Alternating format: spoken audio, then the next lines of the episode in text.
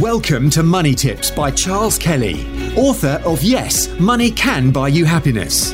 Charles spent over 25 years in financial services, working for banks, insurance companies, and as a qualified independent financial advisor running his practice, before setting up his speaking, consultancy, and property business.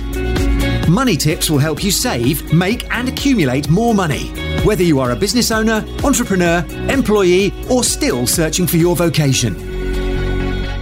Hello and welcome to Money Tips. This is Charles Kelly, bringing you money tips to help you save, earn, invest, accumulate, and ultimately enjoy more money. Today, I want to talk to you about assets and why you should invest in assets, or at least look at consider and consider investing in assets. You know, if you look at all the pension schemes where most of our money is invested on the market, you know, they don't invest in bank deposits, they invest in real assets like property, shares, and bonds mainly. So I want to talk to you about that today. Um, now, a few years ago, I went to a seminar given by Robert Kiyosaki. He, he's the guy who's written all of those Rich Dad, Poor Dad books, and you know he's made a fortune in property, and his work has been very influential. I've read many of his books myself, and very interesting guy. But he has this thing about what is an asset, what is not an asset, and they got this ten-year-old boy who was with his dad and he was really good at that uh, that game they have, the uh, cash flow game, the board game. This kid could really play it well. So he's only about ten years old, and he's already getting into money and understanding assets. And they they asked him on stage. They said, "What is an asset?" And the boy said, "Assets, put money in your pocket." And everyone laughed, and then they said to him, "What is a liability?" The boy said, "Liabilities takes money out of your pocket." And the whole crowd was great. I mean, he's probably a billionaire by now, this kid. That was about 10 years ago.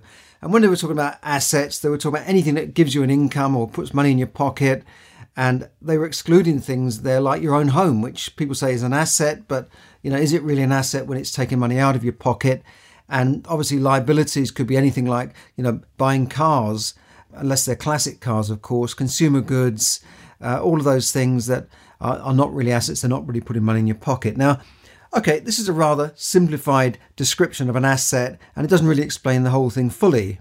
Now, whilst it's true that assets can put money in your pocket in the form of, say, income or growth, like a property, for instance, can give you income, a share can give you income, a bond can give you an income, but not all assets give you a regular income. And the value of all these assets can also go down as well as up. It doesn't mean that assets automatically always go up. You know, for instance, that gold and silver, for instance, quite a good asset to hold money into, but uh, you know they're not going to give you an income. Classic cars is another one that people like to invest in. Watches, antiques, art, all these sort of things. Yeah, you can get income if you rent them out, of course, but in general they, they don't give you an income. But the value is expected to increase over time, but you never know. I mean, gold was in the doldrums for many, many years. I think at the time the British government sold their gold many, many years ago. They were at the bottom of the market, a couple of hundred dollars an ounce. Now it's a thousand dollars or whatever. Uh, so you can't guarantee that any asset is always going to go up. But generally speaking, real assets, fixed assets, over time ha- have gone up. Now, assets, of course, need not be uh, tangible or, or physical assets.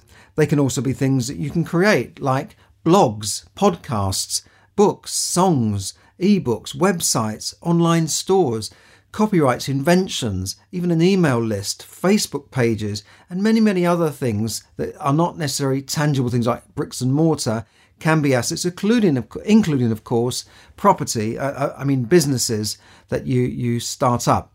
A business doesn't have to be a physical business, of course. And my best investments and my greatest assets and returns have been through the businesses that I've started, usually from scratch with little or no money you know you could start a business a business could be a website that you start for like 50 pounds and in some cases that that has led to multi multi million pound businesses just from an idea and a, and a website. So think about assets in a different way. Open your mind and think well an asset could be my my mailing list. You know that's a very important asset for many companies. They live off of their mailing list. Their client list is is an asset. So many many things can be assets. Don't just think of assets as property or shares. Now for one very sound reason, investing money in assets instead of just putting your money in the bank will protect your savings against inflation. Now, inflation is very important to consider because inflation devalues the value of your money over time. Now, for instance, if you've got your money in the bank, and I'm not suggesting you shouldn't have money in the bank, we all need to have liquid assets and liquid cash ready available in the bank. But let's say your money in the bank uh, is there and you know you're earning a half a percent or quarter percent or whatever it is, and inflation is running at one percent you know the rate at which your buying power of your money is going down it, it's going down by half as much every year. So every year the buying power of your money is going down by 1% but you're only earning half a percent. And that's just a simple way of, of just looking at it in, to keep the math simple. Now whilst half a percent isn't much over the years it will just eat into your savings like like a moth-ridden pair of curtains really now let, us face it we're not even getting half a percent on our money now so i'll come back to that in a second I'll give you another example of how inflation, you know, affects things over time. Now, only about 15, 16, maybe 15, 16, 17 years ago, I'd moved to an area, I'd started a business, I had a bit of spare cash, and I found that I could buy a flat in the area, it's just outside London, with a 15% deposit. This is a buy to let mortgage, 15% deposit. And if I had 15, 20 grand, I could buy a, a small flat, not the best flat in town, but I could buy a small flat with 15 to 20,000, maybe a little bit more, and everything was included in that stamp duty, deposit, legal fees, and, and I'd get myself a flat. And uh, now today, I couldn't do it with that same deposit. So if I had that deposit in the bank and kept it and sort of not bought a property, now I would need 50, 60, 70, 80,000 pounds to buy a flat. Okay, things have slightly changed. I'd need a, slightly bigger deposit. But you can see, um, even on a flat now, let's say the, the cheapest flat is two or three hundred thousand pounds, even if I could get a fifteen percent mortgage, you know, you're still going to need fifty thousand pounds. Which, if I'd kept the money in the bank for all of those years, that fifteen thousand pounds would never have grown to fifty thousand pounds, earning you know one or two or three percent interest, would it? You can see that, right? Uh, so, inflation has meant that assets have gone up faster than savings on deposit. So it's it's just one example of how inflation affects the, the buying power of your money like this happens to, to young couples right? That you know when they're trying to save for a deposit to buy their first home you know they save 10,000 pounds 20,000 pounds but the value of property is going up faster than they can put money aside. And they're certainly not earning very much money on the money in the bank. Now inflation can work in your favor and I'll, I'll explain that in a second. But put another way you know in that property that I bought and this is a real real example I've doubled or even tripled the value of that of my money in that property over a 15 year period. In addition, I've I've enjoyed income from that property. I've enjoyed rentals. Now, yes, rentals are not passive. I, I can't just leave it and forget it. I've had to do work. I've had to deal with tenants, and you know, occasionally I've had to deal with repairs and all sorts of hassles. But it's not a full time job, and the returns have been more than worth it. So, it's been a very very good investment. I, you know, my money's gone up. In fact you might say that uh, everybody knows that. It's, it's obvious that property goes up in value and all that sort of thing, and everybody knows that inflation reduces the value of your money. And yet, so few people actually act on it and, and buy assets rather than just leaving their money in the bank. That's why the banks have got billions of pounds on deposit. Now, why is this? Uh, you know, part of the reason, I guess, is that um, lack of knowledge. It could be lack of education, complacency, that they just can't be bothered because uh, it takes a lot of effort and tenacity to go around and look at properties or or search for the stock market. Then you've got to apply for finance. You've got to deal with mortgages and tenants and brokers. You know, many of my, my own family can't be bothered with getting into that market. You know, they prefer to just buy one property, they live in that property, and that's it, and they'll pay that mortgage off and have paid that mortgage off. But along the line, they could have bought several properties off the back of the equity that they had in that property certainly my, my parents could have done, but they, they just would never do that. Now, when I worked in the bank, I'll give you another example. We'd have clients that would leave, you know, quite large sums of money 50, 100, 200, 300,000 pounds in an old account that was earning extremely low interest rates. Now, for whatever reason, the bank have changed that account and they've kind of let it just go into the doldrums and, and just let it drift and not increase the rate of return on that account. So the people are there left with that money and then obviously the staff would advise them, why don't you move this money into this account? Very simple, and you'd earn in some cases two or three times the interest rate, so they double or triple the rate that they could earn on that money. And it would require no extra effort on behalf of the of, of the client. They just say, come in, sit down and do it. You know, there wasn't any forms to fill in or anything. And yet the clients would say, no, I'll just, I'm happy with that account. I just want to leave it where it is. You know, what can you do? They were just happy to leave it. Now, buying assets, on the other hand, takes a bit more effort and time, but there is also a risk. You could lose money in asset, you could buy the wrong type of asset, you could buy it at the wrong period of time. Like you buy property at the top end of the market, it goes, oh my God, it's gone down. But you know, in general, these are long-term investments. You can't just say every asset I buy will will automatically go up. I've bought assets in the past. I bought shares that went down, and you know, I was horrified. And, and even with all the research you do, you can still get it wrong. Even the experts get it wrong. Now, for one of these reasons, uh, you know, the risk factor when it comes when you take into the risk factor and the effort it takes to go and buy assets. For these reasons, millions of people hand over their money to fund managers to invest in assets on their behalf, usually in shares uh, and, and property shares or bonds on the stock market, whatever. And this is done through things like um, pension schemes, unit trusts, in investments, uh, investment trusts, and what they're known as America's mutual funds, which are similar things. And everyone puts their money in. The money is divided up into units, and then the fund managers go out and buy property shares. It could be shares in property companies as well, shares on the stock market, and also bonds. Uh, th- these are, are fixed interest investments, usually issued by companies or governments. That all sounds fine as well. You think, why not I just do that? Well, there are some drawbacks, and you, you've got to look at this as well. Uh, the main one being charges. Commissions, fees can have a major impact on your investment returns and ultimately how much money you have left when you come to retire. Now, investment houses and fund managers charge fees such as an annual management charge and an ongoing administration fee. You may have to pay commission to a broker or, or fees for advice. Now, whilst the fees look small, you know, it could be just a 1% fee, but it could run into 2% with other fees added on top. Over time, when you apply this to the value of the fund, it can, can have quite a large effect, maybe 10, 20, 30% of the fund over that period, maybe more.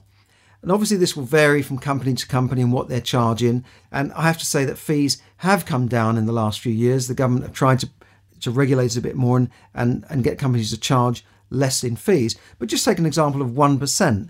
If you invest £10,000 into a unit trust, they might say the fees are 1%. So you think £100 a year? Well, that sounds fine, doesn't it? What's £100 a year? You've got to pay for, for all the, the expertise, right? And all the administration. Okay. But how about in 20 years' time? That fund, with further investments and growth, may have grown to £100,000. Then suddenly your fee is £1,000 a year. What if it was a million? You know, 10000 a year. Suddenly it, it looks a larger figure. And of course, as the fund grows bigger and bigger, the cumulative effect of these fees go grow greater and greater.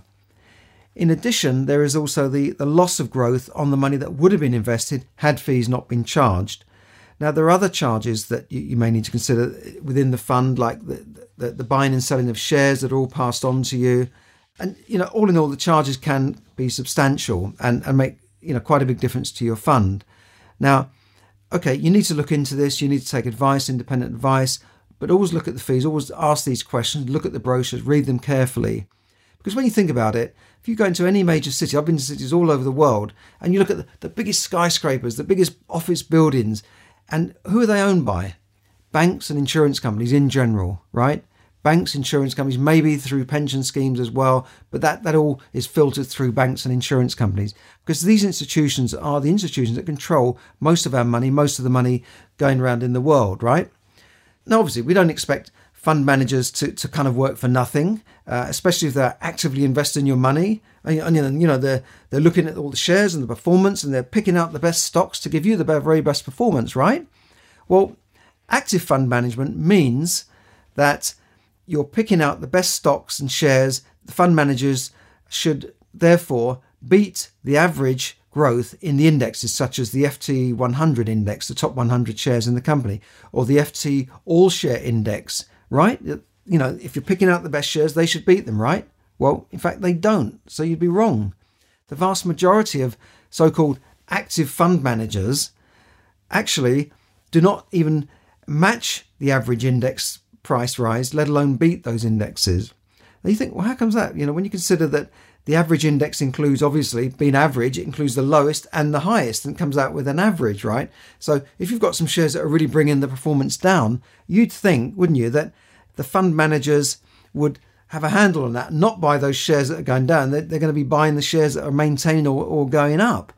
But surprisingly, very few do so. And when they do, over a period of time, they're, they're treated like, you know, superstars. They're treated like, you know, Ronaldo's, you know, legendary investors like Warren Buffett and Charlie Munger. Yeah, they've outperformed the index over decades. You know, if you'd invested in their fund, not their fund, but their company 20, 30, 40 years ago, I can't remember the figure, but something like £10,000 would be worth a couple of million now. Literally, that, it's that good. Unfortunately, though, they don't have a fund. Warren Buffett and Charlie Munger run an investment vehicle, which is a company, their own company, Berkshire Hathaway. And they use that company as a holding company to buy quite large stakes in other companies like Coca Cola, McDonald's, and basically kind of evergreen type of businesses, very simple businesses. And uh, they invest in those companies. So you might say, well, why don't I just go and buy shares in that? Well, actually, the share price at the moment is trading, the last time I looked, at around $300,000 per share right? $300,000 per share. Now, you can buy half a share, a quarter of a share, a tenth of a share, and smaller amounts, but that's, that's quite a lot of money. And to be frank, I'm not suggesting go and buy shares in that company. The shares are, are what you could call mature in price wise. So you're not necessarily going to get the growth that you, have enjoyed in the past. But that's that's just a, an example of two fund managers that have beaten the index, and there are others. But I'm just saying the average. You know, if you look at most of these insurance companies, investment houses, you find that the the performance is, I would say, even below average at times. And, and I worked for an insurance company before, and I, I met fund managers, and sometimes they had good good years, but other times you think, well, what are they doing? You know, these policies that we've we've sold to people and they've entrusted our money. What I couldn't understand is how those policies had, had not performed very well, even when the average value of the stock market was going up, their policies did not seem to be performing that well, and, and I couldn't understand that. There was one fund which was property fund, and I thought, well, this property fund is doing so badly when everyone else, if you just bought a property, they're all making money in property. Why is it these property funds are not doing so well, or you know the, the charges are outstripping the growth? Anyway, you've got other choices. Um, some would advise you. Um, I'm not a financial advisor. I'm not giving you financial advice. I'm not qualified to do so. You need to seek your own advice and get advice from an independent financial advisor. But some advisors would say, well, don't put your money into an active fund, active managed fund. Use a, an index tracking fund. And these are funds that are largely run by computers and algorithms. They still have people running them as well, but they they have a fund which tracks the main indexes. So if you if your fund is the All Share Index or the Dow Jones Index in America, it will track the fund. Therefore, the charges and fees and the management fees are lower by, by virtue. And some of these funds have actually done better than active managed funds. They've certainly done better than the average active managed fund. They haven't done better in the funds where you've got star performing fund managers. And even when you've got a star performing fund manager, you could say, well, this guy's done really well in the last couple of years. His fund's gone up by 20%. I'll invest in that. And then you could find that over the next five years, they're actually not performing as well as they did. But that's another subject. You can buy index tracking funds. Some of them uh, actually invest in every share in, in the index. They just buy every share. Others do it by more clever means and complicated tracking means. They don't actually literally invest, they do it through other vehicles, derivatives, or whatever but you know these are quite complex things but there are a number of different track, tracking funds. Again look at independent financial advice or better still become educated yourself. I've already done a podcast on becoming educated in, in financial terms reading the weekend the quality weekend papers maybe investing in a magazine that gives you a rundown on, on investments every week or every month. So that's the real best thing is to become educated yourself. Now getting back to the the stock market okay over the long term the stock market has, has done better than most other investments. You know, when you look at advisors, they will say, you know, since the First World War, the market's gone up and up and up and up. And then you look at little dips here and there, but those dips can actually be quite large crashes. But even then, it's notoriously difficult to pick the right shares. You know, there are thousands of companies and shares to buy, and a share is just a, a share or a piece of a, a, company that you might want to invest in. So you could look at a company like HSBC, SmithKline Glaxo. These are huge companies and you could buy a share in them. So you become a part owner in the business. But it's, it's notoriously difficult to pick the right one. And, and even experts have found that um, it's not that easy and, and they can get it wrong. So the best way is to really take a course in, in investing, read books, read magazines, listen to podcasts, then maybe try it yourself. Try and do a sort of dummy investment where you say, right, I'm buying those and see what happens over the over the period of months and then get to learn about it yourself. Obviously, if you've got a lot of money, you could have your own stockbroker who then uh, advises you and invests for you. Uh, but they're not going to be interested in small amounts of money and certainly won't be interested in monthly investments. Now, what, what is my investment vehicle? What do I like? Well, apart from investing in businesses, which again requires a lot of effort and, and in, on my part to run that business and build it up, one of my favourite investments over the years have been property. And I say that for, I'd say, three main reasons.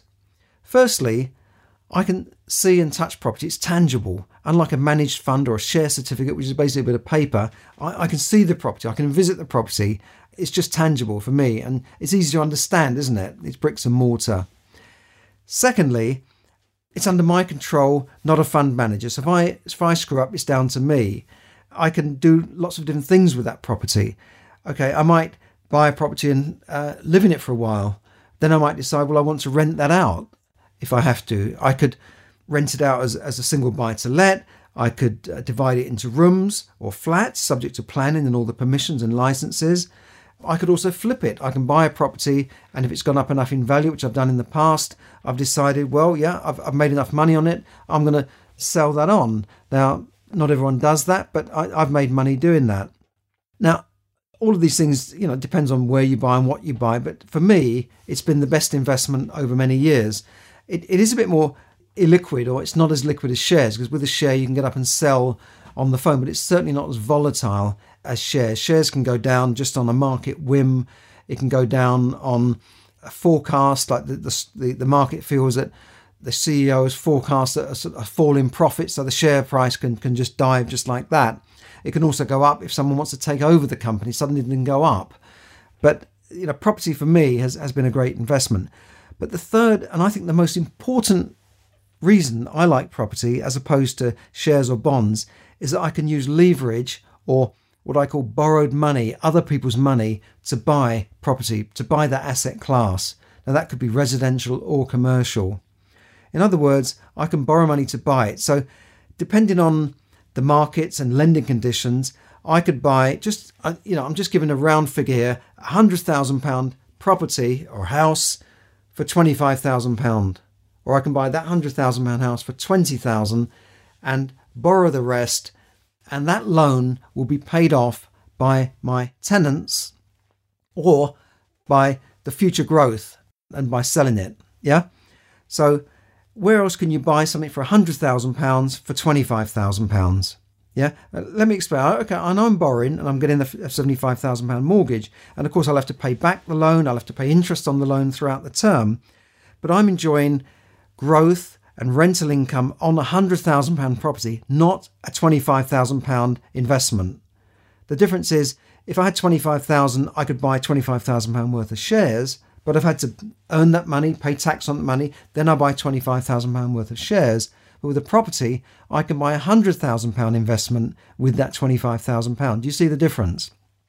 And also, the loan will largely be paid off by, by renting that property out. Yeah. Now, obviously, people, you know, have voids and maybe you're not going to get the rent you thought you would, but that's worked for me. I've, I've been able to pay off mortgages on properties by renting it out and still having money to pay the mortgage and still having money left over to put in my pocket to give me an income.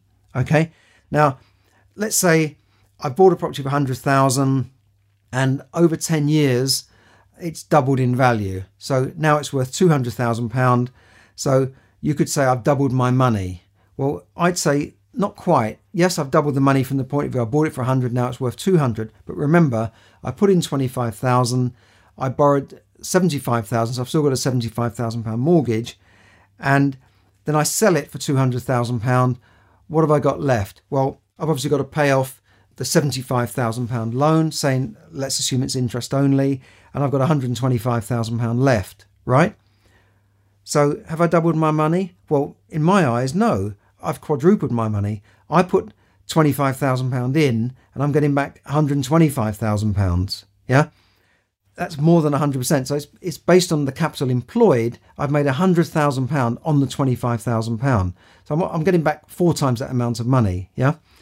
So I, I see that as not a 100% return. I see that as a 400% return.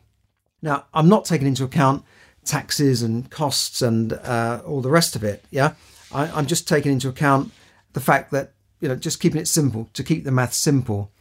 Now, we mentioned inflation.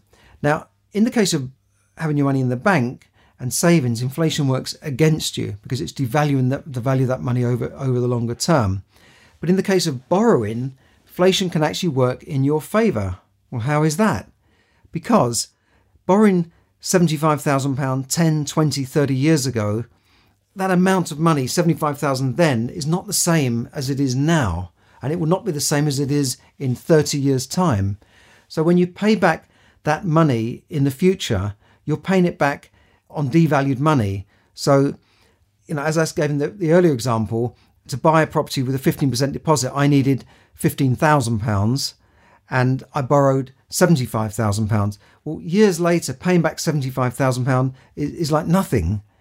That's due to the effect of inflation devaluing the uh, value of your, your loans and your borrowing over the longer term.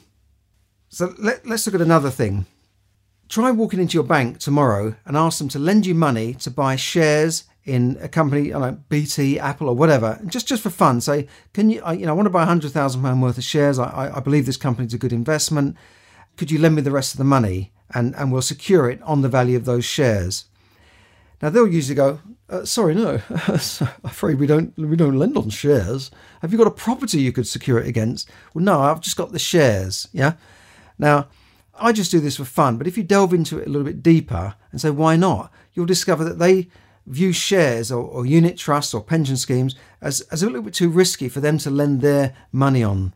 They won't risk their money on that.